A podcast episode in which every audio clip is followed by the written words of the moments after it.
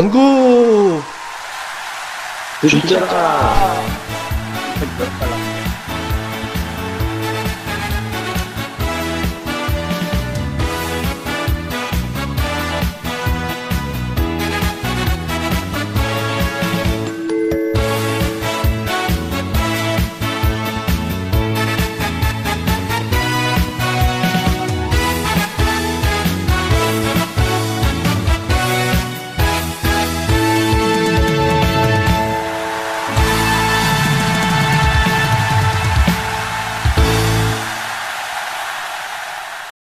예, 주식 빵빵 터지는 집 다음 카페 주식 빵집의 주식 이야기 빵집 토크 시작하겠습니다. 아, 오랜만이에요. 예, 저희가 지난번 사실 이게 특집 방송 같이 한번 일회성으로 한 건데 그 네. 방송이 대박이 어, 났습니다. 그러니까 전국 주식 자랑을 네. 했잖아요. 했는데 그 방송이 다운로드가 저희 기록을 다, 그러니까 기존 기록의 거의 두 배, 어, 평소 나가는 세시봉의 세 배, 어. 이제 그 정도 나왔고 제가 오늘 확인하니까 예. 저희가 경제 분야에서 증권 예. 분야는 뭐 이제 뭐 독보적이고 예. 예, 경제 분야에서 3등인데 아니 4등인데 3등하고 지금 거의 차이 없죠. 아니 1등 차이 나요. 전체 순위가 1등 차이. 그러니까 다운로드로 전체 순위가 몇백 개 안 예, 될 저희보다 거예요. 1등 높은 그 가- 저기가 36등이고 저희가 37등 전체 순위가. 그러니까 철옹성이었는데 예, 이제는 그게 뭐 3위권 안에 제가 말했잖아요. 작년에 30위권에 들 수 있다. 근데 안 된다고 다들 그러시잖아요. 근데 제가 올해 만- 올해는 10위권 안에 목표입니다. 12, 오. 네. 백이도 진짜 언감생심이었는데. 진짜. 그러니까 뭐 왜, 왜 그런다고 생각하세요? 이게 어떻게, 왜 이런 일이 벌어졌을까? 야. 반 소급 때문인가요? 원인이 뭘까요? 이게? 확 때려주고. 거기서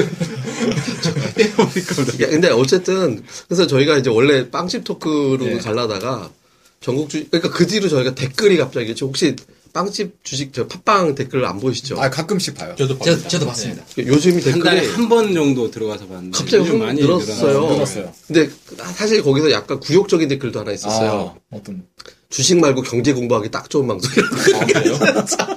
아, 제가 저거 하잖아요. 혼자 아침에 morning 브리핑 하잖아요. 근데 거기에 이제 글로벌 경제를 얘기했더니 나는 주식을 얘기한 건데 이분들은 경제로 받아들이신 거예요. 그래서 이게 칭찬이 아니라. 경제가 주식인데. 그렇죠. 네. 근데 이제 약간 그치? 느낌이 아 이거 나는 왜 사람들이 경제 방송 아니, 더 고급스러운 느낌이 있는데요. 그러니까. 근데 이제 이왕이면 주식으로 봐주는 게 당장 경제는 먼 얘기인데 주식은 오늘 돈 되는 얘기잖아요. 그렇죠. 그래서 이제 제가 희망한 건 그건 아니라서 근데 뭐 간단하게 저희가 또 이제 자기 소개 간단하게 좀 하면서 하겠습니다. 먼저 이제 네. 급등 전도사님부터 네, 간단하게, 반갑습니다. 예. 네, 급등 전도사입니다. 네. 예. 저희 카페에서 단타를 담당해 네, 단타를 분이시고요. 그다음에 예. 네, 슈퍼레전드입니다. 열심히 하겠습니다. 예. 카페에서 모멘텀 투자를 담당해 주시는 이제는 분이시고 아주 간단한. 네. 이렇게 해야 돼. 네, 저는 빵집에서 가치 투자, 장기 투자를 담당하고 있는 밸류와인입니다. 네. 짠 이름이 자꾸 튀어나오고 와인밸류.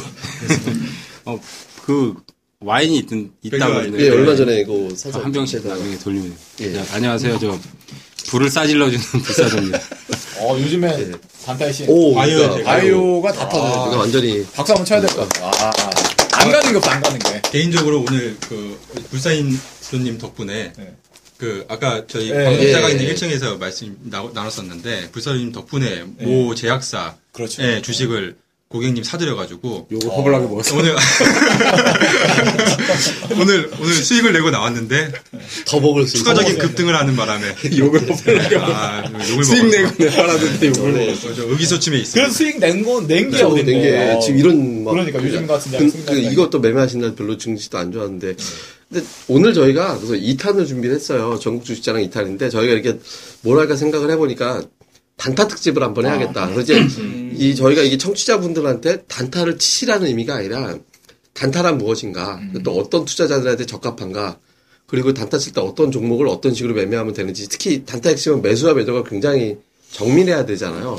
각자 자기에 대한 어떤 노하우 같은 걸 좀 얘기해 보면 될 것 같은데, 우선 저희가 이 얘기부터 해봐야 될 것 같아요. 그러니까 투자자들한테 일반 투자자들 단기 매매를 권해야 될 투자인지 아닌지부터 자기 소신부터 얘기했으면 좋겠어요. 거든요. 그러니까 저는 그렇게 권하진 않거든요. 전 개인적으로 스윙 정도는 모르겠는데 단타를 권하진 않는데 뭐 어떠세요? 저는 그래요. 그 저도 일반적인 투자자한테는 권하는 건 아닌데 자기의 성향 있잖아요. 예. 그러니까 내가 만약에 단기 투자하는 것이 이제 편하고, 그러니까 내가 매매하는 것 자체가 이제 편안함을 느끼면은 그게 장기가 됐건 중기가 됐건 음. 뭐 중장기가 됐건 상관없는데, 그러니까 그게 자신과 맞으면은 해야 되는데 맞지 않는 분이 있어요. 그러니까 저 아는 분 중에 어떤 분이 그냥 뭐 돈만 있으면 그냥 무조건 단타 치는 분이 또 있더라고요. 예. 그러니까 그거는 좀 아닌 것 같거든요. 그러니까 그, 그 그냥 뭐 그러니까 뭐 뭘 사서 그냥 팔려고 하는 그런 분이 있죠. 그냥 예. 아무런 뭐 어떤 대책 없이 그냥 사고 팔고 사고 팔고 계속 하는 그런 건 좀 아닌 것 같고 그게 아니라 뭐 자기가 실전적인 어떤 그런 매매 감각도 있고 그러니까 뭐 요령이 있으면 단타하는 것도 뭐 나쁘진 않다 이렇게 이걸 말씀드릴 수 일단은. 긍정적. 그러니까 상황에 따라 뭐 어떻게 보세요? 우선 개인적으로는 뭐 주식을 처음 접했을 때부터 지금까지 계속 단타만 치, 단타만 치고 있는데 좀 권하고 싶지는 않습니다. 예, 예. 왜냐면은 큰 시세를 못 먹는 것 같아요. 예. 맞아요. 예. 그래서 주식을 처음부터 잘 배워야 된다. 음. 요즘에 이런 생각을 좀 하는데 그건 단타는 좀 아닌 것 같아요. 그러니까 모든 게 마찬가지죠. 처음부터 잘 배워야지 뭐 당구가 됐건 뭐 야구가 됐건 그 제가 처음에 주식 스승 네. 스승님한테 오. 차트를 배웠어요. 어. 이게 제일 후회돼요. 아 차트를 배운 딴 예, 거죠. 차트를 배운 게 제일 후회돼요. 근데 제가 10년 주식 투자한 것보다 작년 이제 7월에서 올해 1월 달까지 좀 시장이 어려웠잖아요. 예. 그 10년 동안 그것보다 작년 7월에서 올해 1월 달까지 배웠던 게 더 많았던 것 같아요. 어. 야. 주식은 이런 거다 하는 느낌이 들었던 게 그 짧은 시간이지만 제일 많았던 것 같더라고요. 그래서 단타는 아, 좀 그러고 싶지 않습니다. 힘들어요. 음. 아, 힘들고 부자 되는 사람을 못 뽑은 것 같아요. 맞아요. 아, 진짜 이거는 제가 그래서 안 권하고 싶어요. 그럼 예. 내가 단타로 부자를 돼. 어, 그럼 일단 예, 뭐 좀 중요한 어떤 얘기 하신 것 같고 뭐 예. 저는 저는 뭐 아마 뭐 얘기 안 해도 뻔하게 그냥 예측을 하시겠지만 사실 저는 단타 아니에요, 혹시? 아니, 아니. 저는 개인적으로도 그 매매 비중도 굉장히 작고요. 그러니까 금액적으로 봤을 때도 단, 그 단기 매매하는 계좌에 대한 금액이 굉장히 작고요. 그리고 매매하는 또 그 횟수라고 해야 되나요? 그러니까 사고 파는 것도 단타성 계좌임에도 불구하고 굉장히 좀, 어. 좀 그, 음. 잦지가 않아요. 그래서 사실 거의 안 한다라고 좀 볼 수가 있겠고요. 그러니까 왜냐면 너무 좀 심심하다고 해야 되나요? 그러니까 어차피 제 같이 그 투자 그 예. 포트폴리오 종목들은 한 달에 한두 번도 뭐 매매할까 말까거든요, 사실. 그래서 뭐 어떨 때는 한 6개월도 뭐 거의 뭐 매매 안 할 때도 있고요. 그래서 거의 그냥 이렇게 좀 장기적으로 끌고 가는 스타일이라 단기 매매를 거의 저는 하지 않고요. 그리고 그리고 그리고 반년이야 예. 눈 감고 하지 뭐. 제 기본적으로 그러니까 제 투자 철학에서는 그러니까 단기 매매는 아예 그냥 그거는 좀 이렇게 좀 잘못된 투자다. 정말 그 카지노다. 뭐 그렇게 투기다라고 생각을 하는데 근데 솔직히 그게 맞다 안 맞다는 없는 것 같아요. 예를 들어서 슈퍼 레전드님 같은 경우도 정말 단타 인생 오래 하셨잖아요. 그러니까 저도 한 10년, 저도 한 10년, 10년 정도 지켜봐, 지- 옆에서 지켜봤는데, 지켜봤는데, 아니, 단타도 잘 하시는 분이 있어요. 예. 그러니까 이게 뭐 단타가 나쁘다, 뭐 장기 투자가 좋다, 이게 그런 게 없는 거예요. 그러니까 단타로 굉장히 높은 수익을 내는 사람도 있고요. 뭐 장기 투자해서 그게 또 맞는 사람은 또 수익을 내는 사람이 있고요. 그러니까 만약에 그 본인이 정말 단타 단기 트레이딩을 해서 수익이 잘 나면 아니 뭐 굳이 뭐 다른 투자를 할 필요가 없잖아요. 그죠? 그러니까 뭐 어떤 게 나쁘다 안 나, 뭐 좋다 안 좋다가 아니라. 예, 자기가 정말 잘하면 맞고 정말 자기가 그 스타일이 맞고 단기 투자를 했을 때 오히려 더 성과가 좋으면 단기 투자를 하시는 것도 뭐 나쁘진 않다. 예. 저는 개인적으로. 하지만 저는 안 한다. 성향에 따라 그렇게, 다르다. 네. 뭐 어떠세요? 전반적으로 뭐 다 그렇게 나오는 것 같아요. 기본적인 뭐 맥락은 저도 사실 이제 이거를 질문을 하시는 의도는 권해드리냐 안 예. 권해드리진 않아요. 근데 이제 한 가지 단타도 철학이 있다고 철학이 있게 하면은 돈을 많이 벌 수 있다고 생각해요. 그 뭔 얘기냐? 단타가 왜냐면 일반적인 그 skill이나 뭐 매매법이나 기법이나 이런 걸 하려면은 굉장히 일반적인 스윙 기법이라든지 그냥 일반 뭐 장기 가치 투자에 비해서는 굉장히 힘이 몇 배가 들어가거든요.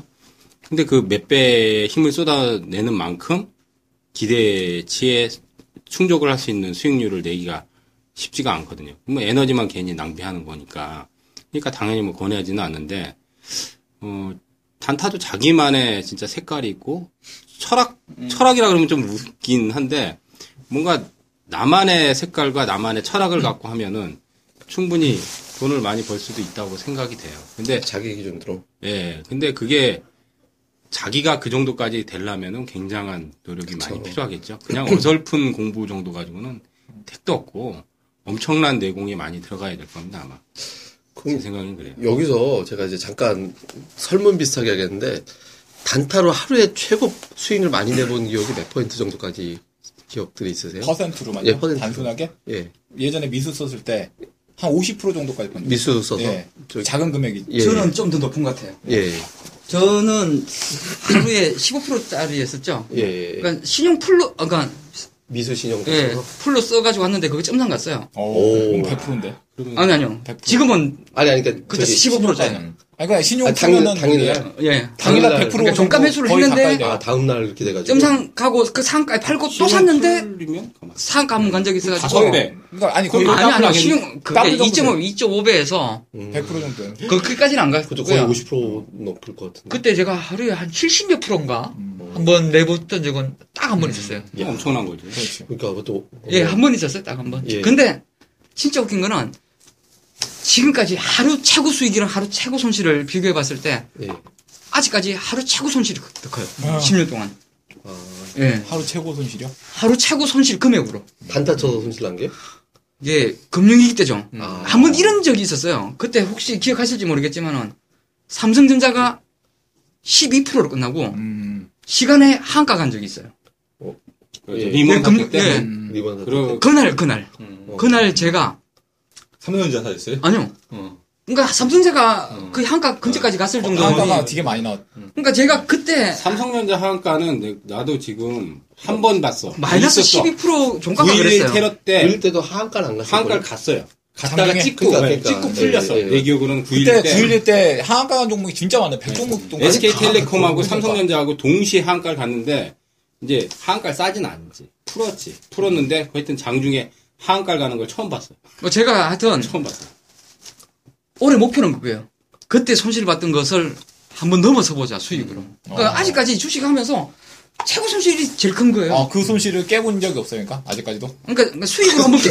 아니 그걸 깨면 안 되죠. 아니, 아니, 왜 아래는 아니라, 아래로 말고, 위든 아래든 그걸 깨봤어. 묻겠다고 못 깨봤어. 이렇게 해야지. 아, 위로, 너무 많이 이제 위로 깨야 되잖아. 한번 깨보고 싶은데 그게 쉽지가 않아요. 진짜 쉽지가 않아요. 아래로는 쉬운데. 아래로도 근데 쉽지가 아래로 않아. 이제는 이것도 쉽지가 않아. 요즘에는 어떤 생각인가 아래도 하면요. 쉽지 않아요. 이게 이게 좀 혹시 약간 좀 재수 없는 말일 수도 있어요. 이 네. 청취자분들이 이제 들으시는 분들이. 근데 제 스스로가 약간 요즘에 좀 밤에 걸으면서 어떤 생각을 하고 있는가 하면은 아 나는 이제 드디어 내 매매가 완성해. 깡통을 내고 싶어도 깡통이 안 날 것 같은 어, 단계에 됐다. 그런 단계에 와 있는 것 같다는 생각은 좀 들어요. 그러니까 이게 뭐 돈을 많이 벌고 이런 문제는 아니고 내공이 확실히 됐네. 이게 아 내가 이제는 뭐 어떤 시장에서든지 매매를 해가지고 깡통은 안 날 것 같다 이런 생각이 좀 들더라고요. 이거 이- 크 자랑은 아니죠. 아니, 아니, 그건 깡통. 대단한 거죠. 그러니까 깡통은 안 날 것 같아 깡통은. 음. 그러니까 뭐 자기 방어는 어느 정도 좀 된 것 같은 느낌까지는 좀. 들더라고요. 단기 매매했을 때는. 어찌됐든 예. 손실이 최고 컸습니다. 아직까지는. 어, 예, 예. 예. 올해 목표는 그러면 수익이 그걸 더 능가할 수 있는. 원래 올해 목표는요. 금액적으로는 한 6억 버는 게 목표예요. 음. 어. 한달 5천씩. 어. 아, 뭐, 예. 한달 5천씩 그냥 버는 게 목표인데, 모르겠습니다. 근데 벌써 한 달이 갔기 때문에, 음, 12월에 한번 오픈해볼까요? 어. 12월에? 그러게요. 어. 투자금이 뭐 크진 않으니까, 예. 네. 12월쯤 되면 우리 빵집 방송이 300회는 넘어가 있겠네요. 예. 예, 예, 예. 어, 얘기하다 보니까 저도 그 슈퍼레전드님 맥락을 좀 이어서 예. 그 비슷한 시기 같아요. 예. 그때 금융위기 때 아마 아실지도 모르겠지만 그때 제가 그러니까 주식 얘기만 해야 되는 건 아니죠. 수익 수익률이잖아요. 예, 그죠? 그렇죠. 당시 그러니까 아마 제가 최고 수익일 것 같아요. 그러니까 아, 매- 대부분의 이 투자자들 중에서 예. 저 이제 만 프로 하루에 네. 와. 네, 만 퍼센트. 그때 기억 모르시나요? 슈퍼레전드님? 아니, 그때 한창 막 파생했어요? 얘기하고 했었는데 예, 그때 아. 이제 옵션 옵션으로 와. 아마 그 비슷한 시기 같은데 금융위기 때 그때 만기 날 그때 만 프로 난적 12월 만기에 12월에 이제 그, 그 만기 때 그, 와, 앞으로 네. 여기서 봐, 여기 있네, 여기. 그때는 야. quadruple이 아니라 그때는 이제 그냥 세 개, 옵션? 예, 그냥 선물, 옵- 아, 선물이랑 옵션이랑 동시만기, 그냥 네, 동시, 그냥 동시만기. 동시만기였는데 그때 만 프로 났었거든요. 그러니까 천 원짜리가 그건 요즘도 변동성 코드 안 나오고 근데 요즘에는 안 나와요. 안 나오고. 그때는 이제 천 원짜리가 당시에 이제 10만 원대 이제 결제를 받았거든요. 결제가 난 거예요. 근데 그때 이제 금융위기라서 아마 푸시였, 푸시였던 것 같아요. 아마 아니, 예. 푸시였겠죠, 그때. 예. 아. 대박이 났죠, 그때. 그때 같이 올렸던 때. 분 계세요. 네. 권지한 형님이라고. 예. 예. 그분, 그분이, 그분이 지금 말씀하셨던 분이 700만 원으로 그때 한 7천만 원? 아, 7, 아, 아니다. 저, 저, 저, 아니다. 아, 6억인가 6억, 6억인가 7억. 결제 받았다고 예, 700, 한번 700인가. 쐈어요. 예. 한번 있어요. 700만 원 가지고 제, 와. 제가 그때 40만 원 정도였나? 해가지고 제가 한 4천? 예. 와, 만프로 났어. 진짜 말도 안 돼. 금액으로는. 네. 4만 원 아니었어요. 그런 것 결제, 같아요. 아, 네. 4만 원인가? 로또인데 하여튼간 프로니까. 만 퍼센트 났어요. 4만 원이네. 네, 4, 예, 100배, 100배, 네. 10배가 아니라 100배. 그런 것 그러니까, 같아요. 네. 어. 그럼 나오지. 어. 야, 하여튼, 지금 100, 몇백만 원 가지고도. 근데 그분, 그때 그때 완전 로또네. 시장에서 아웃됐어요. 정말 근데 어, 그래요? 네, 그게 정말 얼마, 얼마 안 가서 아웃됐어요. 일장 춘몽이라고 네. 정말 그때 우리 나르는 듯한 기분이었고 저랑 저희랑 그때 같이 저랑 같이 매매하시던 저희 사무실에서 같이 이제 오셔가지고 그때 잘 아시는데 슈퍼레전드님도 그 곤 모모라고 필명이 그분이 계시는데 그분이 그때 정말 하루 아침에 그게 한 7억 뭐 이렇게 돼가지고 그걸 그때. 그때 굉장히 좀 맛있는 거뭘 근데 제가요, 비싼 거 사, 이제 샀던 같은데 얘기는 아니고 한 30초만 약간 네. 바깥으로 빠져보자면은 되게 신기했어요, 그분 봤을 때. 되게, 이렇게 에쿠스를 타고 다녔어요, 그 당시. 네. 에쿠스를 타고 이렇게 음식점을 막 다녀요. 어. 소고기집, 유명한 소고기집 갔어요. 네. 음식 딱 나왔어요. 딱 구웠어요. 네. 맛 아니야, 이거. 우리가 원하던 맛이 아니야. loss cut 해! 딱 그러더라고요. 6인분인가 시켰어요.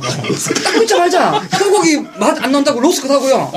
6인분 놔두고 그냥 바로 결제하고 나가더라고요. 6인분을 그냥 결제하고. 그러니까, 아, 그, 먹지도 않고. 아니, 그 안 먹었어요. 나는 그래서, 그래서, 어떻게, 어디 갔는가 하면요. 기사시장 가서, 그거, 저거 먹었어요. 저거 간장게장. 그 속이 터지는 거더라고. 뭘, 뭘 말도 못하겠고. 아, 진짜 그때 그런 적이 있었어요. 아. 그분 지금 그분 어때 됐어요? 아웃됐다니까요. 네. 어, 그럼 뭐, 영, 뭐. 아 그분이 그냥 원래 지병 원래 지병 그러니까 어. 당이 좀 있으셔가지고 아. 당시에도 이제 좀 몸이 좀 안 좋으셨는데 돌아가신 거예요? 아니, 아니. 아니에요, 그런 건 아니고요. 시장에서 그냥 결국 주식시장에 성공하지 떠났다. 떠났다. 회복할 수 없는 어, 네, 상처를 안고. 걔도 옵션 그런 거 하셨나요? 주식도 하셨는데 거의 이제 파생적이 있지. 파생을 어, 좀 많이 큰 하셨죠. 걸 그러니까. 그러니까 네. 주식 더 주식 투자도 이제 좀 거의 그런 파생이랑 비슷하게 약간 그런 좀 이렇게 어. 예, 사람이 갑자기 돈을 그러니까. 벌면요. 음. 변해요. 아, 네. 저도 예전에 한 번 진짜 버릇없던 적 한 번 있었어요. 음. 어. 변하면 빨리 죽는다. 차 끌고 가다가 그러니까. 제가 어떤 음식점에 음식을 좀 시켜놨어요. 네. 근데 차를 잠시 대놨어요. 네. 근데 어서 교통 정리하시는 분들이 있더라고요. 차 좀 빼라고 하더라고요. 네. 그래서 근데 제가 1분만 1분만 줬는데 음식이 아직 안 나왔어요. 네. 그래가지고 근데 차 빼면 딱지 끊을 거 이렇게 되는 거예요. 음. 그래서 제가 그때 딱지 끊으세요 그랬어요 그냥. 아, 그냥. 아 진짜 그 제가 그 얼마나 그래서 그분들께 진짜 아직까지 가끔 그래요. 음, 아 나 미쳤다. 음, 그분들 진짜 지금 얼굴도 기억이 안 나지만은 너무 죄송하더라고요. 음. 그러니까 한때 정말 철이 없었던 음. 그런 적이 좀 있었습니다 진짜. 그- 아 진짜 음. 미쳤죠. 근데 아니, 미친 놈이었어요 지금 진짜로. 반성하고 있잖아요, 근데. 아니 진짜 많이 반성했어요. 그러니까요. 정말 많이 반성했어요. 그러니까 저도 그때 만 퍼센트 그때 수익을 내고서 와 이게 내 실력인가? 제가 근데 왜냐하면 그렇게 착각을 했던 게 또 이쪽 방향이라고 예측을 네. 했으니까 또 배팅을 했을 거 아니에요. 어. 그러니까 이쪽 방향이라고 예측을 해서 쭉 깔아놨는데 이제 그게 이제 맞았던 거죠. 그러니까 동그만 음. 이제 그 동시호가 때 만기날 동시호가 때 아마 코스피 지수가 엄청나게 변동을 한 거예요. 그러니까 삼성전자라든지 뭐 예. 이런 것들이 엄청나게 변동을 하면서 그 말도 안 되는 동시호가에 한마디로 해서 그 변동성이 나타난 거죠. 10년에 한 번 있을 것 네, 같다. 10년에 한 번 있을 있는 대단하다, 거죠. 진짜. 네. 천재지변이지. 여기 있었네. 근데 여기 있어. 네, 근데 신화 결국에는 결론적으로는 얼마 못 가서 저도 아까 말씀하신 그 곤 곤지암님 네. 뭐 그분과 마찬가지로 저도 다 날렸는데 어. 결국에는 근데 그때 많이 배웠던 게 그런 것 같아요. 그러니까 단기적으로 수익이 내면 굉장히 뭐 좋지만 이게 안 좋은 점이 너무나도 많더라고요. 그러니까 그것만 계속 쫓게, 쫓게 되더라고요. 그 다음부터 계속 그치. 계속 이제 조그만한 수익에는 아 손이 안 차요. 어 이거 벌어서 뭐 이거 뭐 되겠어 이제 그러면서 자꾸 그러니까 사람도 계속 좀 더 높은 뭐 쾌락이라든지 이런 거 맞아요. 추구하잖아요. 좀 더 강한 이런 자극을 이제 원하는데 그런 게 자주 오는 거 네, 그게 한동안 한 저도 한동안 꽤 갔던 것 같아요. 그때 아마 아시겠지만 저도 항상 그때 선물옵션에 빠져가지고 주식은 거의 뭐 등한시하고 선물옵션만 열심히 했었는데 근데 어느 순간 이제 딱 아 이제 이래서는 안 되겠다 생각하고 이제 딱 끊었었죠. 근데 그러니까 거기서 많이 느꼈던 게 그러니까 수익이 단기간에 만약에 대박이 터질 수도 있잖아요. 아마 시청 저희 청취자분들께서도 단기적으로 근데 그 그때 좀 더 이제 예, 뒤를 자신을 좀 돌아봐야 되지 않을까 하니까 예, 맞아. 개인적으로는 수익률이 50% 70% 넘어오다가 아, 아, 근데 근데 꺾여버리네. 아 게임이 안 되죠. 뭐. 파생. 파생하고는 파생이 게임이 안 안 되는 되지. 게 예. 파생은 진짜 한 번 터지면 아, 그래도 좀 매매. 방송 듣고 파생하시는 분들 생길까 어, 봐. 그러니까. 되지. 그럼 안 되는데. 예. 파생은 진짜 지금은 그런 수익이 안 나옵니다. 그쵸, 지금 이 시장이 예. 주변에서 보면 6개월 이상을 못 가더라고요. 예. 아주 증권사에서 이제 사무실에 들어가서 저 증권사 보면은 저 4년 했어요. 그러니까 이 지점마다 4년 버텼네. 자금이 좀 큰 자금들을 가지고 들어오는 사람들 있잖아요. 한 10억대 뭐 이렇게. 예. 그러면 저 사무실 줘요. 예, 예, 예. 저 아예 준다고. 그러면 한 10억 정도 되면 이제 현물 조금 하고 나머지 거의 뭐 한 뭐 반반이든 뭐 파생하고 이런데 그러면 한 반년 있으면 사무실 빼더라고요. 맨, 맨날 빼 보면 예. 뭐 한 1년을 못 가 보면 저는 이제 뭐 개인적으로 단 기적으로 보면은 저도 한 슈퍼레진 비슷하게 미수 풀로 쳐가지고 하루에 15 지금 30%인데 이제 15%대 한 60에서 70 정도 하루에 낸 적이 있어요. 저는 이제 하한가 매매를 그때 좀 아, 타켓 잡았거든요. 하한가 잔량 쌓이는 거 이제 많이 쌓였는데 점한가를 계속 연속으로 5일 연속 맞고 떨어진 거예요. 그럼 이제 일주일 연속 떨어 점한가를 맞으면 하한가 잔량이 막 쌓이다가도 조금 이제 잔량들이 좀 많이 줄어들잖아요. 근데 줄어들 타이밍인데 안 줄어들더라고. 일주일 연속을 점한가를 맞았는데. 그래서 그걸 유심히 보다가 이거 분명히 하루 이틀 안에 풀릴 거야. 탁 하다가 동시호가부터 체크를 했어요. 근데 하한가 잔량이 뭐 그때 정확히 수량은 모르겠는데 한 100만 주, 200만 주 그 사이 정도 쌓였더라고요. 근데 이게 8시 반부터 이제 8시 40분을 넘어가니까 조금 조금 줄더라고. 8시 50분부터 이제 100만 주대에서 내려오는 거야. 어. 잔량이. 90만 주, 80만 주. 그러면서 8시 55분 되니까 이게 50만 주대까지 거기다 이제 미수 풀을 확 쳐버렸어요. 탁 풀리자마자 거의 상까지 확 가버린 거야. 근데 이제 어, 예, 미수 풀이면 아- 지금 미수가 안 들어가지만 그 당시에 이제 들어가면은 3배, 4배 들어가요. 그럼 이제 15, 하한가 15%에서 그것만 해도 30%인데 거기다가 3배 이상을 질렀으니까 저도 한 6, 70%가 넘게 아마. 음. 이익금으로 이제 이익이 딱 그 계좌가 저 이익이 그날 7천만 원인가 나, 그한 방에 나오더라고요. 그, 그걸로만. 야, 예전에요. 저도 잠시 이런 그 전문가 생활 한 적이 한 번 있었어요. 예. 짧은 시간에. 근데 그때 제 회원분 중에 상상사 주담이 있었어요. 상상사 주담. 다 쓰고, 다 썰어져가는 예. 그런. 그러니까 줄기세포 뭐런 그때 그 한창 뭐 강풍이 있을 때 있잖아요. 네. 근데 그 한가 있었어요, 한가. 근데 저한테 연락이 왔었어요. 공시 나갈 거라고. 어. 아, 근데 그 당시죠. 예, 없어졌으니까. 예, 예. 이제 상, 상상, 상, 상패된 거예요. 그래서 근데 그걸 제가 방송에다가 뭣도 모르고 얘기한 거예요. 어. 근데 이제 한가 잔량이 순식간에 팍 사라지더니 한 방에 한가 상가 간 적이 있었어요. 와. 그러니까 저는 안 샀죠. 물론 뭐 예. 방송하면서 사, 사지도 못하고 그 당시는 주식에 사실 투자도 몰랐어요. 지금 생각하면은. 근데 그분 때문에 단기적으로 한번 뭐 그랬던 적은 한번 있었습니다. 음. 근데 결국은 그런 회사들은 다 사라지더라고요. 그렇죠. 다 상패. 다 상패됐어요. 원래 상한가가 잘 가는 종목이 시원찮은 예. 그러니까 한 3, 4년 정도 지나면 상패가 되더라고요. 예. 뭐 5년 안에 사라지는 경우가 너무 많더라고요. 방금 얘기했던 그 종목도 결국은 상패됐어요. 다 상패예요. 그리고 맞아. 레전드님 이제 제자라고 이제 지금 그 3번 고수. 예. 그 방송에서 이제 팟캐스트에서 한번 그 한기상 가지고 얘기, 한국 예. 기상. 다 사라졌어요. 나도 그 당시에 그거를 따따블을 먹었었어요. 그때 들어갔을 때. 그걸 점상학과가 여- 일곱 방인가 여덟 방 나왔어요. 예, 예. 그 고드 고스란히 먹었거든요. 그때 그때. 근데 그것도 결국은 사라졌어요. 다 사라져. 그러니까 상패. 그 당시 움직였던 그- 그래서 주식이 무서운 것 같아요. 그렇죠. 맞아. 예, 진짜 무서운 것 같아요. 맞아요. 그 여기서 저희 오늘 단기 매매 얘기하고 예, 있잖아요. 예, 예. 그러니까 단기 매매가 나쁜 건 아닌데 그러니까 단기 매매가 저는 개인적인 생각으로는 말씀드렸다시피 뭐 단기 매매를 하더라도 자기 성향이 맞고 또 수익이 잘 나고 그렇게 좀 skill이 있으신 분들은 뭐 하셔도 뭐 좋을 것 같은데 그러니까 단기 매매의 위험한 점이 이런 것 같아요. 그러니까 단기 매매를 할 때는 좀 기업에 대한 분석이라든지 뭐 이런 거는 거의 하지 않게 되잖아요. 왜냐하면 시간이 없어요. 예, 빨리빨리 또 해야 되고 하다 보니까 그러니까 거기서 이제 어 솔직히 단기 매매 할 때 손절을 뭐 짧게 짧게 하고 하면 사실 깡통 내기도 힘들잖아요. 아니 뭐 안. 계속 만약에 손절면 네. 칼같이 하면 절대 네, 깡통 안 나요. 계속 잃어야 되는데 근데 계속 잃기도 쉽지가 않거든요. 그럼요. 이게 말이 안 되죠. 네. 근데 결국에는 그런 것처럼 뭔가 그 단기 나는 단기로 들어갔는데 이게 갑자기 이제 장기로 변하면서 음. 그러니까 물렸다고 해가지고 또 장기로 가고 또 그게 이제 막 어마어마하게 하락하고 물린 다음에 이제 기업 그렇죠. 분석을 하게 돼요. 네. 제가 그랬잖아요. 투자 네. 철학이 없이 그렇죠, 그렇죠. 어? 단타는 물론 뭐 음. 철학이 필요 없, 없을지 모르는데 자기만의 철학이라는 색깔을 가지고 그걸 자기 음. 걸로 만들어서 내공을 쌓아야지 그게 그렇죠. 그래서 제가 아까도 그 정도까지 내공이 되면은 단타로도 돈 많이 벌 수 있어요. 그러니까 단기 매매는 제일 중요한 거는 그러니까 사는 게 중요한 게 아니라 이게 그 리스크 관리를 어떻게 하느냐.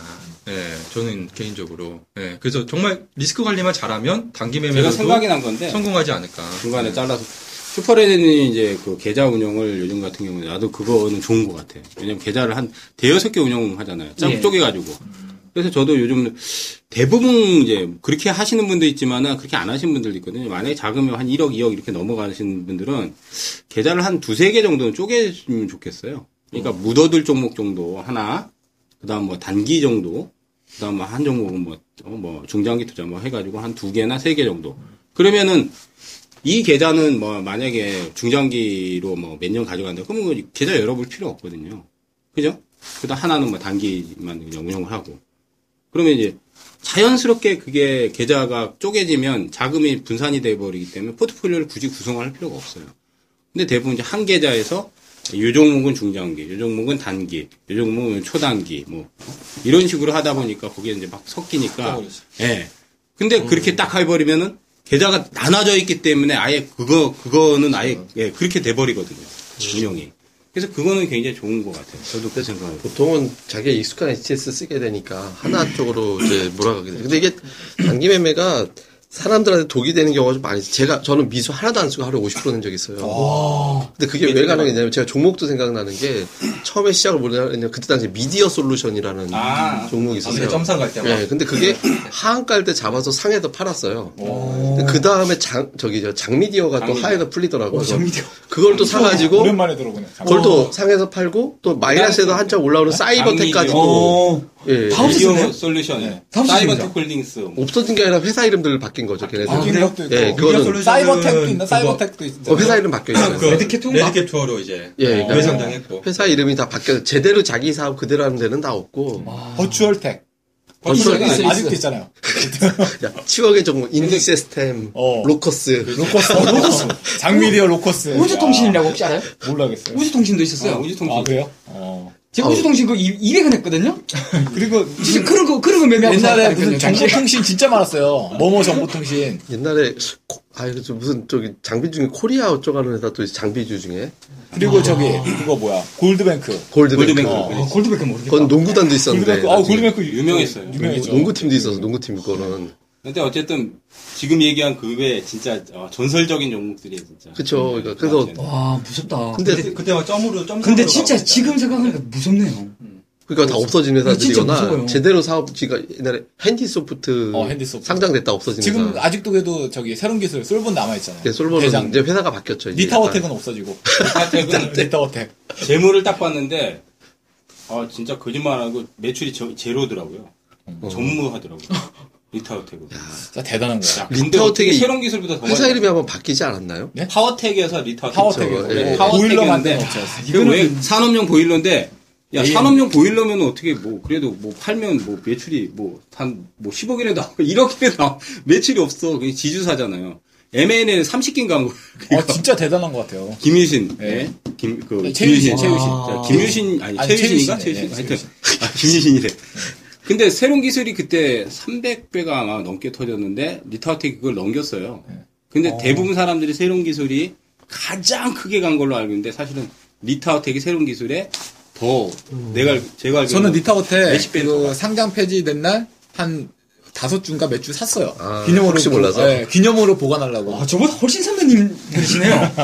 저는 그런 종목 아 기, 기억이 안 나요? 아니, 아니요. 그 리타텍을 매매를 했다니까요? 아, 매매도 실제로 많이 아니 했었죠. 잡았는데 홀랑 팔아먹었지. 아, 그- 근데 그게 몇백 배가 나간 거야. 어. 저는 새로운 기술 이런 거는 한 번도 매매해본 적 새로운 없어요. 기술은- 그 당시에는 시장 안 들어갔어요. 저는 이제 새로운 기술에 대한 추억이 있어요. 예전에 처, 처음 주식을 거의 초창기 때인데 아니 이렇게 하다 보니까 옛날에 우리 그 저기 채팅 많이 했잖아요. 예. 그래서 그게 하, 는 프로그램 자체가 새로운 데이터맨 프로가 프로, 바로 예. 그 새로운 기술이에요. 그래서 야 이거 이 회사 괜찮을 것 같은데 하고 이제 친, 친구한테 주식을 먼저 하던 친구가 있어가지고 그 친구한테 이 주식 어떠냐 했더니 하지 말라는 거 코스닥 위험하다고. 근데 그때가 코스닥이 아직 붐불기 전이었어요. 오. 근데 만약 에다 그거를 그랬어요. 예, 그때 제가. 그걸 사서 만약에 뭣도 못 물어놨으면은 저 여기 없겠죠. 음, 음. 저도 이제 무슨 뭐 도- 결국은 이렇게 가요. 결국 이렇게 왔겠죠. 다시 와요. 와요. 먹었다가.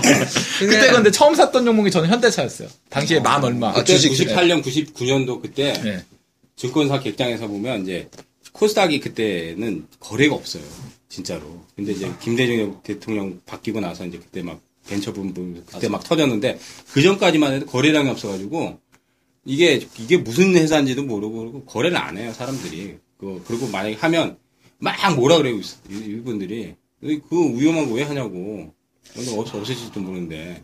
아, 저는 요즘에 그 생각도 한번 한번 했었거든요. 그러니까 방금 새로운 기술 말씀하셔가지고 새로운 기술이 당시에 거의 PR 저도 그때 매매는 안 했지만 그게 그때 PBR PR 한 만 배 이렇게 거래됐다 그러더라고요. 평균 당시에 새로운 기술 한참. 평균이지 뭐 더 같지 네, 뭐. 그때 그러니까 아 그러면 그때가 이제 소위 말해서 이제 시간이 지금 한 10년 지나고서 그때를 이제 IT 버블이라고 얘기를 예. 하잖아요. 이제 아- 그 새로운 기술로 대표되는 IT 버블이라고 하는데 아 그러면 지금 이제 좀 버블이 좀 있다라고 하는 좀 굉장히 고 PR 종목들 예. 뭐, 대, 뭐 예를 들어 바이오라든지 무슨 뭐 최근에 뭐 전기차라든지 뭐 이런 아 이런 그 주식들이 좀 버블이 아닌가 그런 생각이 들더라고요.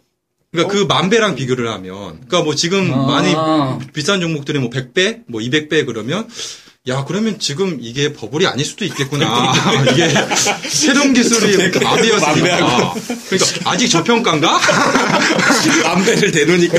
그래서 내- 그래서 내가 수익이 안 나는 건가? 그때는 근데 막 요새 좀 그런 좀 생각을 했어요. 우스개 우스개 그때는 좀. 비정적 네. 장세였던 게 근데 네. 그때 당시에는 발행 주수가 천만 주가 다 안 됐어요. 아. 그러니까, 그러니까 다음이도 600만 주 새로운 기술 그러다가 이제 100% 무증하고 근데 그때 웃기는 게100% 무증에도 권리락 되면 며칠 있다 또 제자리 또 갖다 놓고 점, 또 점상이에요. 예, 또 그러니까 점상. 그게 유행처럼 됐었죠. 그때 주식수가 적었고 대주집을 있고 하니까 그때 막 그랬어요. 선배님들이시네. 대단한 버블이었어요. 나는 저는 그러니까 그 당시에 사실 저희가 증권사 사실 저도 직원이 있었거든요. 예. 웃기는 게 그때 뭐 하냐면 아침에 출근하면 보통 미팅 하잖아요. 그죠? 네. 그죠? 그럼 이제 지점장이 모여가지고 미팅, 미팅은 필요 없어요. 그냥 딱 모여가지고 야 그냥 그냥 한 마디만 딱 해. 잘하라 그러고 나가거든요. 그럼 왜 그러냐면 그때는 고객들이 아침에 객장 열면 바글바글 해요, 진짜. 그쵸, 8시 땡 하기도 전에 막. 근데 거기 7시 반에 출근하거든. 그러면 미팅하고 자시고 그럴 계제가 없어. 왜냐면 벌써 전화 오고, 예, 손님들 전화 오고, 객장에 벌써 뭐 8시 전에도 막 객장 사람들 들어오고.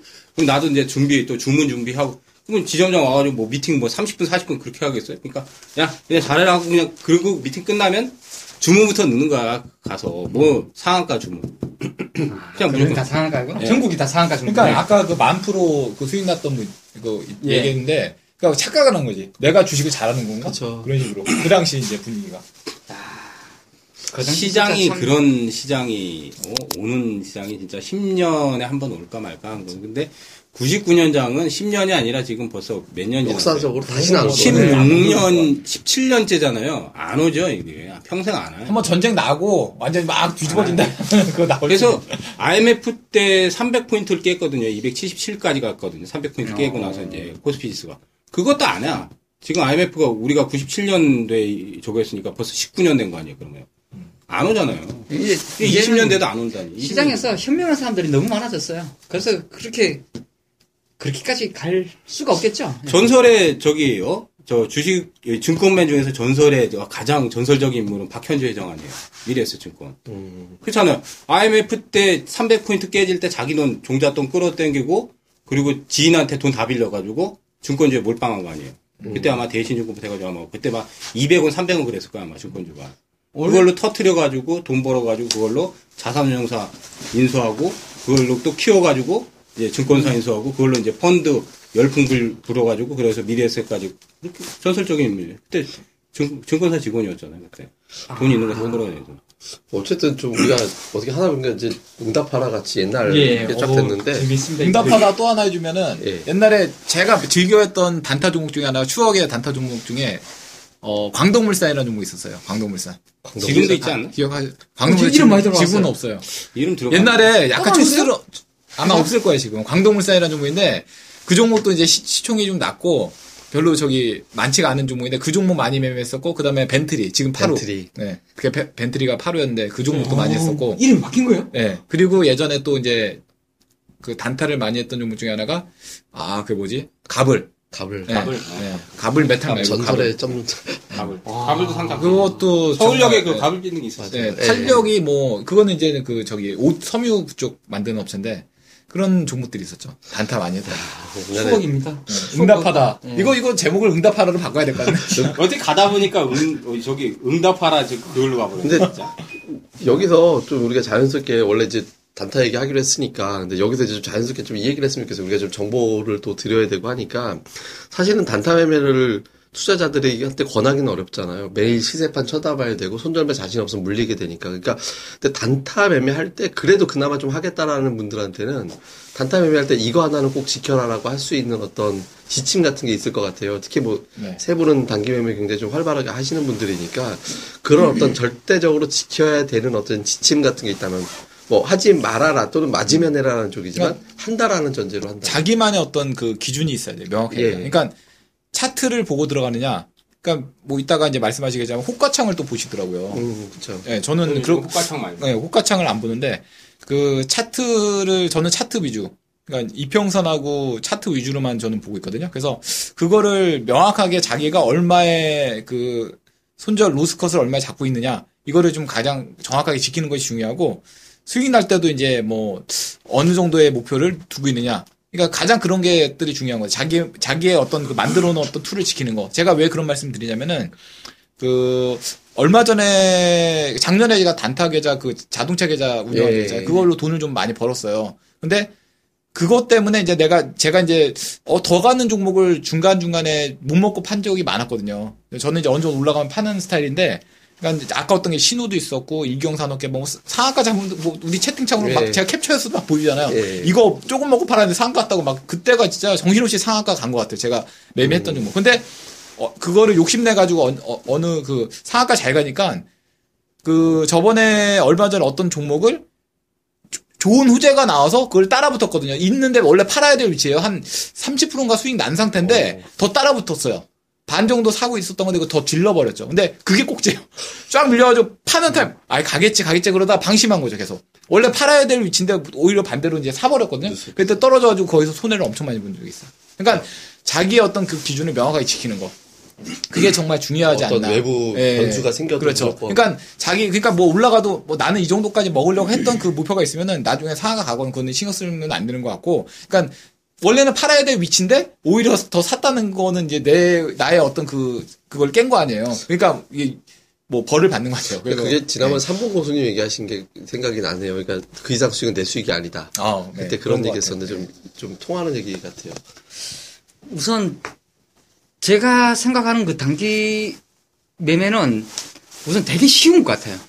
예. 내 마음이 좀 강, 그 굳건하게 스스로를 좀 제어할 줄 알아야 된다고 생각이 드는데 그래서 제가 가끔 이런 말을 해요. 이거는 그냥 그냥 그냥 반복적으로 하는 거잖아요. 그냥 반복적으로 그 단타를 하시는 분들의 특징이 어, 잘 하시는 분들의 특징이 그냥 어떤 이유를 잘 안 갖다 붙이더라고요. 그러니까 그냥 거의 기계적으로 샀다 팔았다 이것을 좀 반복적으로 하는 것 같은데 그 기준이 좀 사실은 보면 최대한 단순하게 하는 게 감정이 안 들어가요. 예, 가장 단순하게 하는 게 어, 성공할 수말 있는. 방법이다라고 좀 생각이 드는데 우선 제가 여기에서 이렇게 뭐 말로 좀 설명하기는 좀 애매한 부분이 좀 있는 것 같고요. 예를 들어서 아까 그 삼번 고수 얘기가 나와서 그런데 제가 원래 삼문고수랑 별로 이렇게 막 종목에 대한 교류를 잘 하진 않아요. 예. 근데 왜 제가 혹시라도 바쁠 때는 네가 좀 보이는 종목 있냐 이렇게 물어보는 적이 좀 있거든요. 근데 최근에 보면은 뭐 최근에 거의 매매를 안 하고 있지만은 제가 작년 7월에서 올해 1월 달까지 봤을 때 단 하루도 손실이 안 났어요. 매매를 한 기준으로. 예. 그러니까 이게 뭔가면요. 이거 진짜 무서운 거거든요.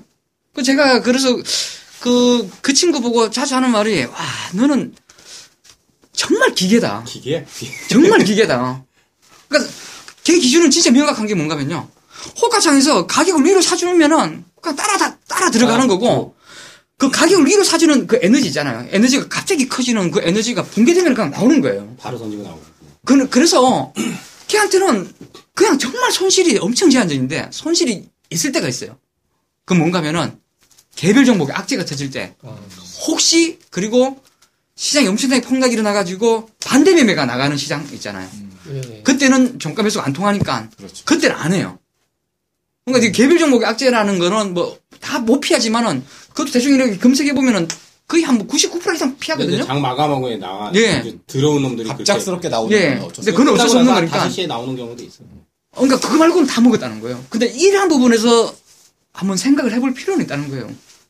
무섭잖아. 이거는 그렇게 하면 그래서 좀 가슴이 아프고 이게 이게 다시 추스리는 게 중요한데 그러니까 정말 기계적으로. 정말 기계적으로. 근데 제가 주식 투자를 저도 매일 단타를 치거든요. 매일 지금도 매일 단타를 치고 오늘도 한 여섯 일곱 번 친 것 같아요. 어, 여섯 일곱 번 친 것 같은데 결론은 뭔가 하면요. 아, 해보니까 이것보다는 아, 진짜 이것보다는 정말 주식시장이 정말 단순한 게그 뉴스에 대부분 다 답을 주는 것 같거든요. 그 제가 그래서 맨날 제가 요번에 그 동영상 강의 이런 것도 올렸어요. 화면 설정법. 아, 그 보면은 진짜로 움직이는 종목이 다 나오는데 움직이는 이유가 요 창에서는 움직이는 종목들이 나오고 요 창에는 움직이는 종목들에 대한 이유가 다 있는 거예요.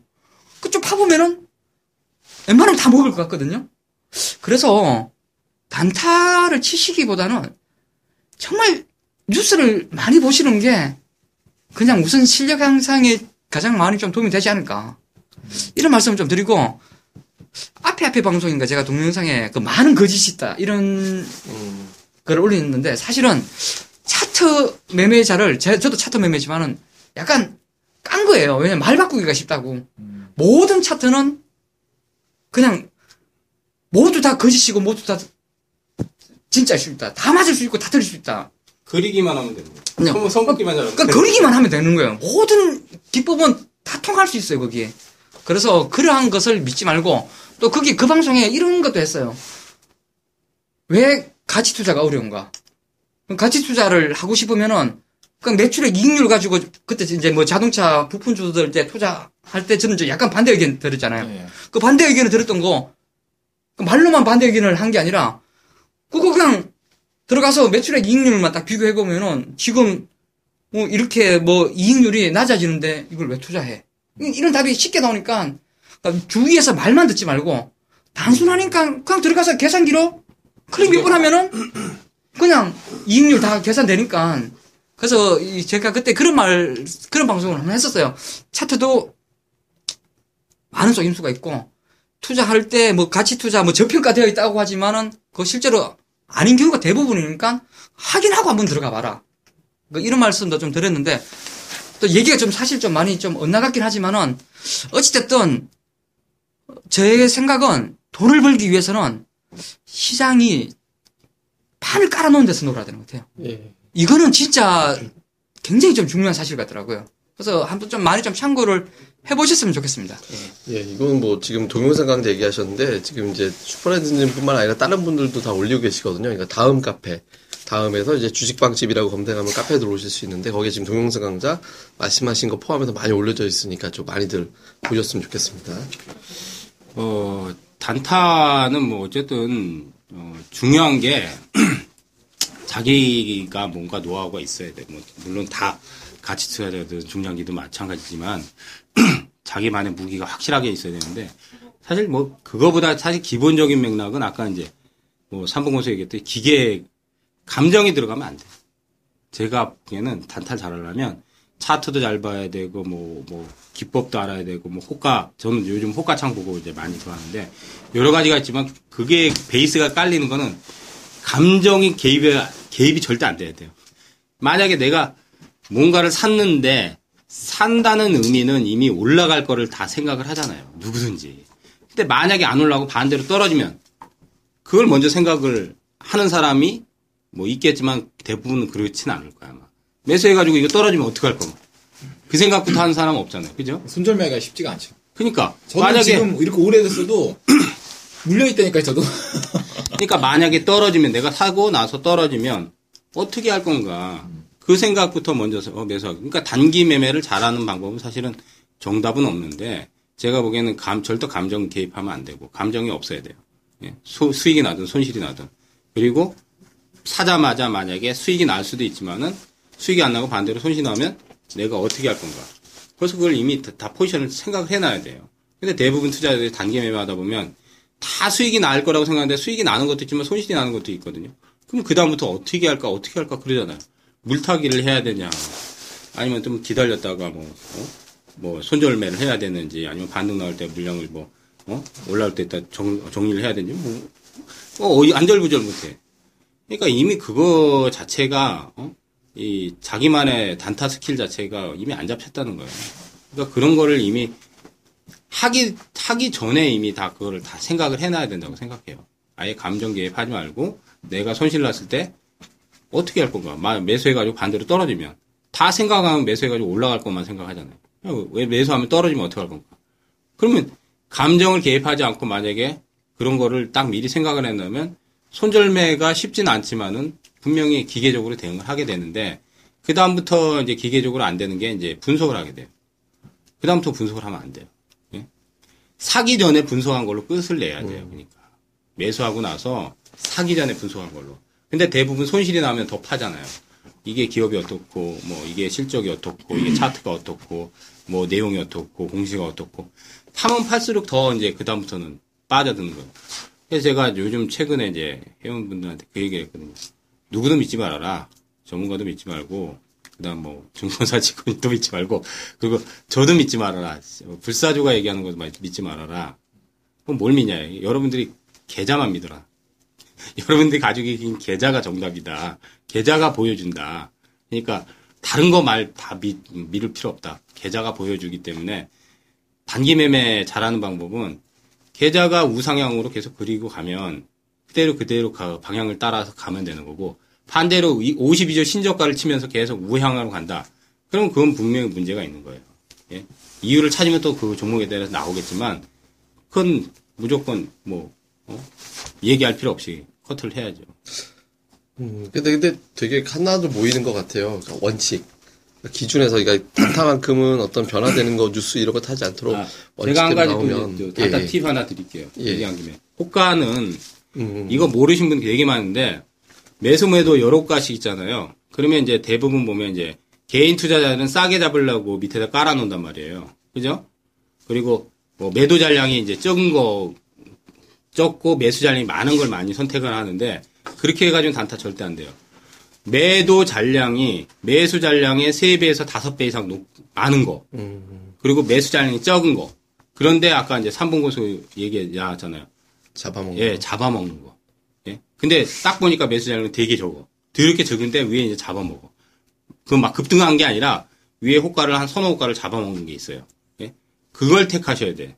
호가에서. 근데 대부분 보면 밑에다 깔아놔. 딱 보니까 네 호가에 보니까 만주, 이만주 잔뜩 대놨어. 다섯 호가에 막 3만주 대놨어. 잔뜩 대는 걸, 잔량 많이 쌓는 걸, 그거 절대 안 가요. 예. 단타에서는 그거 절대 안 간다고. 단타에서. 예. 예. 절대 안 갑니다. 반대로 돼야 돼. 호가가 얇아야 돼요. 매수 호가는 허접해야 돼. 보면은. 한 호가에 막 천주, 몇백 주. 근데 매도 호가에 막 몇만 주 싸놔. 근데 잡아먹어. 그거를. 위에 한 세 개, 네 개 호가를 다 잡아먹는 거. 단타 치려면 그 호가를 잘 보셔야 된다고. 근데 그 반대로 한단 말이에요. 쌓아놓은 거 잔뜩 있는 거 그거 절대 안, 절대로 안 갑니다. 예? 왜냐면 개인 투자자는 전부 8, 80에서 90은 다 밑에다 깔아놔요. 근데 진짜 가는 거는 밑에다 까는 게 아니라 호가 3개, 4개, 5개 정도는 잡아먹으면, 잡아먹으면서 올린다고요. 그리고 매수를 못하게끔 만든다고요. 매수 잔량이 적어야지 개인 투자자들이 밑에 깔아, 저기, 받쳐놔도 물량이 안 잡힌다고. 그래야지 단타가 뭐 치고 가는 거라고. 이거 기본적으로 이거 이것도 모르고 단타 하시는 분들 굉장히 많아요 보니까.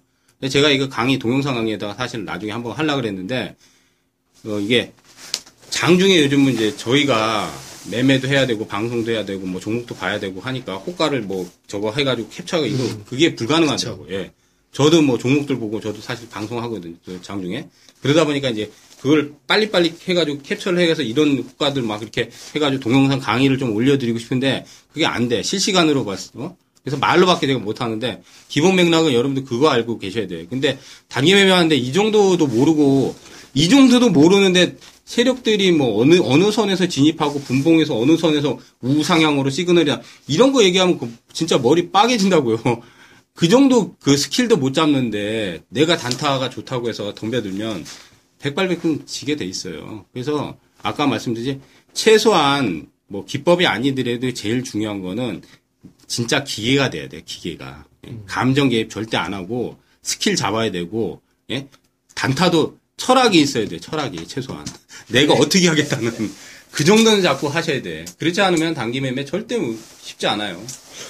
근데 이게 제가 사실 오늘 단타 얘기 하자고 한 이유가 사실은 좀 있는데 제가 이제 뭐 가끔 이렇게 그, 그 사업이라고 표현하면 그런데 그러니까 약간 좀 아이템 같은 거를 갑자기 뭐 이런 거 어떨까라고 얘기를 하잖아요. 근데 제가 언젠가 한번 카페에다가 이걸 넣을 건데 그 기부 단타를 한번 운영을 할 거예요. 기부 단타. 예, 그러니까 100만 원씩 회원들한테 약속을 하는 거죠. 해서 단타를 일제히 같이 쳐요. 총처럼서 거기 수익 나면 그 돈을 기부하는 걸로 일부를. 예를 들어서 뭐 하루에 10만 원 벌면 그 중에서 뭐 2, 3만 원을 기부를 하는데 그 기부를 어떤 식으로 하냐면 뭐 단체를 우리 카페에서 지정할 수도 있는 거고 또는 저는 뭐 길거리 지나갈 때 폐지 주우시는 분들 그분들 그냥 드리는 다- 아니면 길에서 뭐 이렇게 뭐 이렇게 할머니 분들 오셔갖고 이렇게 뭐 오이도 팔고 막 이런 분들 있잖아요. 그러니까 그런 거 물건 사드리는데 적극적으로 좀 하자. 그러니까 이런 거 한번 나중에 카페에서 하려고 하거든요. 그래서 그래서 단타가 뭐 나쁜 건 아니잖아요. 선악으로 구분되는 건 아니고 개인들이 했을 때 손실 확률이 더 높을 수도 있기 때문에 강제 장투가 될 수 있는 확률이 되니까 저희가 이제 자제하자곤 하지만 좋은 어떤 스킬들을 익히시고 했을 때는 나중에 저희가 카페에서 한번 기부만 하는 어떤 단타를 한번 해보려고 하니까 저희 카페 오시면 언젠가 갑자기 불현듯이 뭐 우리 기부하는 단타 시작합니다라고 해도 오픈할지도 모르니까 작년 기준으로 증권사 그 예. 거래되고 있잖아요. 예, 예. 40%인가 증가했어요. 그쵸. 단기 매매. 단타로 예. 그러니까 그러니까 엄청나게 시장의 변동성에다 시장이 또 안 좋았잖아요. 작년에 이제 상반기만 좋고 여름이에요. 그러니까 지금 40%가 증가했다는 거는 엄청난 거죠. 그러니까 단기 매매를 이게 사실은 나- 그러니까 억지로 할, 수- 할 수밖에 없는 환경을 만드는 거야. 나는 스킬도 안 되고 진짜 뭐 네가 얘기한 대로 매매 원칙 뭐 대응도 잘 못하고 또 기법도 모르겠고 무슨 막 방- 하나도 모르는데 억지로 근데 시장에서 그렇게 안 하면 수익을 못 올릴 수 있는 어, 못 올릴 수밖에 없는 그런 상황까지 만드니까 뭐 대단한 거잖아요. 작년 기준으로 뭐 저, 단, 단기 매매가 뭐 증가율이 막 40%가 넘게 지금 증가했더니 아마 올해는 더 증가할 것 같아 지금. 그럼. 증권사 수익률도 좋은 거 다음에는 이런 방송 한번 해보시죠. 주식 시장에 한번 발을 들어놓는 순간에 못 나간다고 그러잖아요. 네. 옆에 뭐 이런 사례들이나 또 어, 나간 분도 있어요. 아, 나간 분좀 네, 하세요. 저한테 주식 알려준 사람이 나갔어요. 알려주고 발을 뺐구나. 네, 알려주고 났어요. 그 본- 본인은 발목이 잡힌 거야 이제. 아, 근데 진짜 이거 뭐 진짜 못 나가는 것 같아요.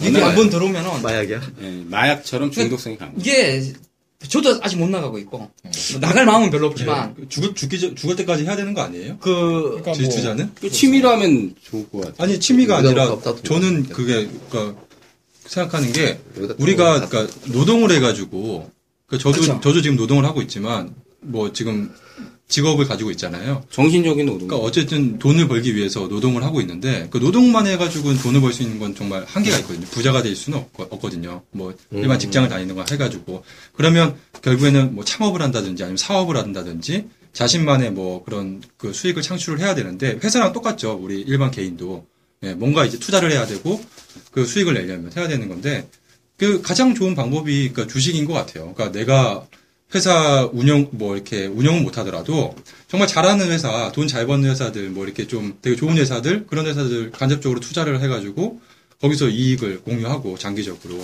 그러니까 정말 평생 저는 저는 아마 뭐 돈을 뭐 벌고 못 벌고를 떠나가지고 저는 거의 아마 죽기 전까지 할 것 같아요. 주식 투자는. 제가 뭐 아마 또 자산은 뭐 자식한테 물려 주식을 뭐 증여할 수도 있고 물려줄 수도 있겠지만 그러니까 어쨌든 기본적으로는 그러니까 그런 투자의 개념으로 생각하시면 아마 평생 되게 뭐 좋지 않을까. 그래서 저는 단기적으로는 솔직히 그래서 저는 단기 매매에 대해서 저도 오늘 크게 말씀을 드릴 게 없는 게 제가 단기 매매를 많이 안 하기도 하지만 가장 큰 밑바탕이 깔려 있는 제 철학은 투자 철학은 그거거든요.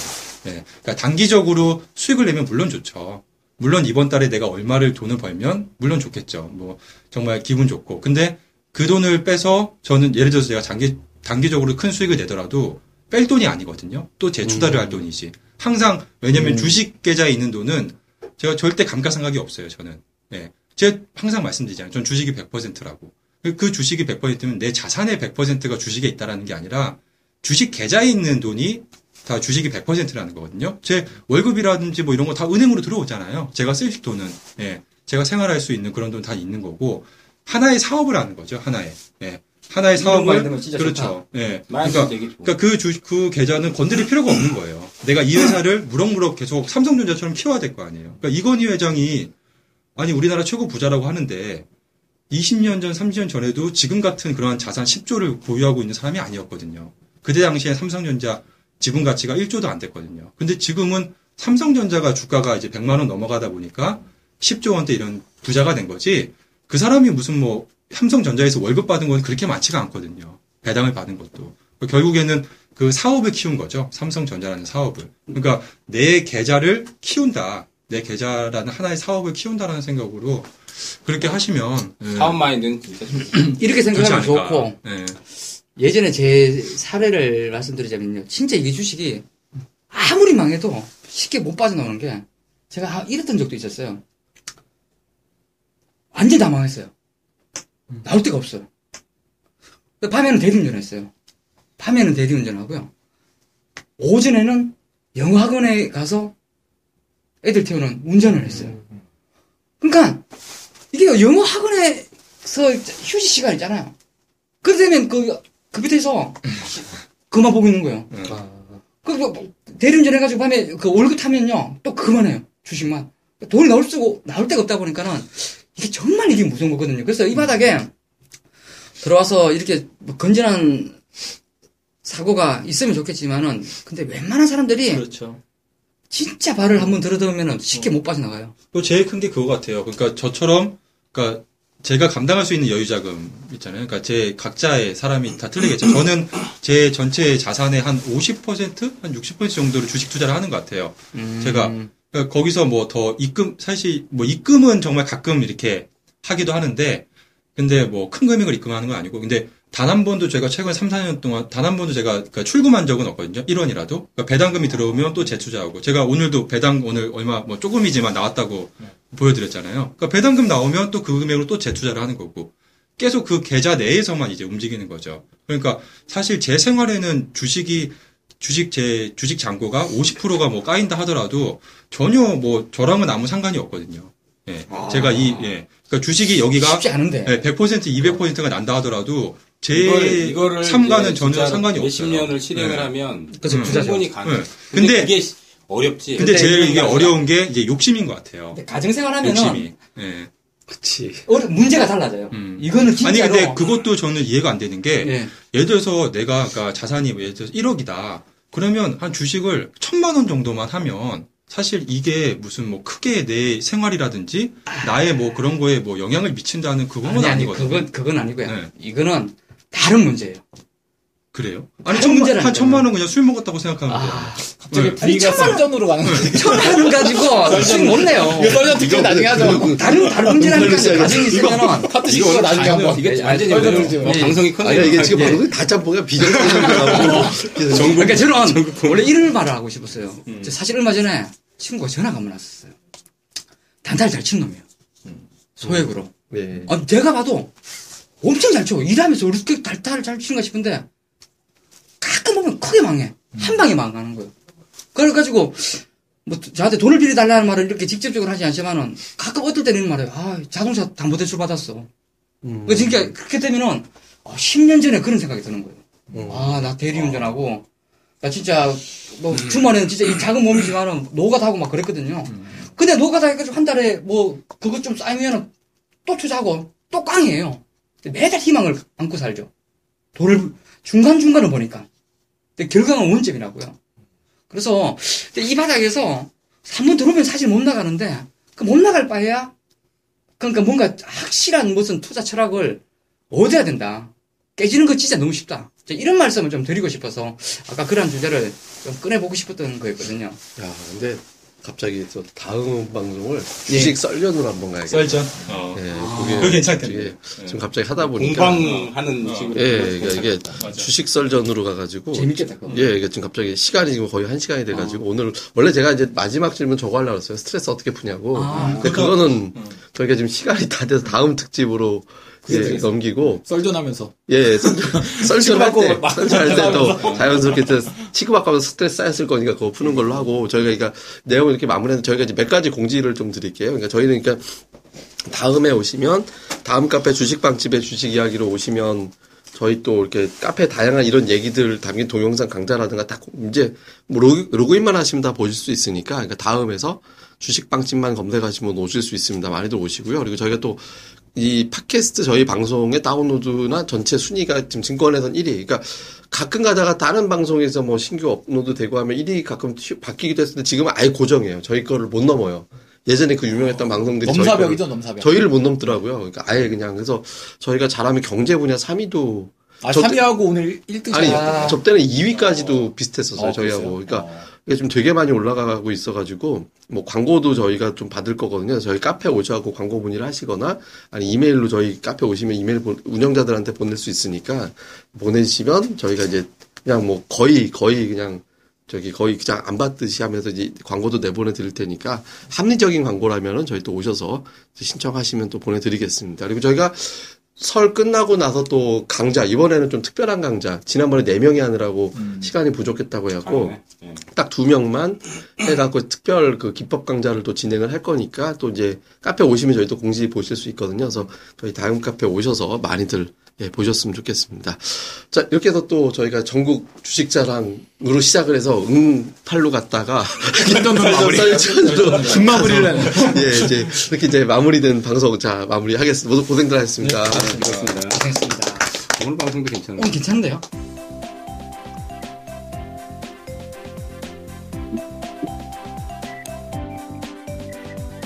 아, 안녕하세요. 주식방집 운영자 불사조입니다.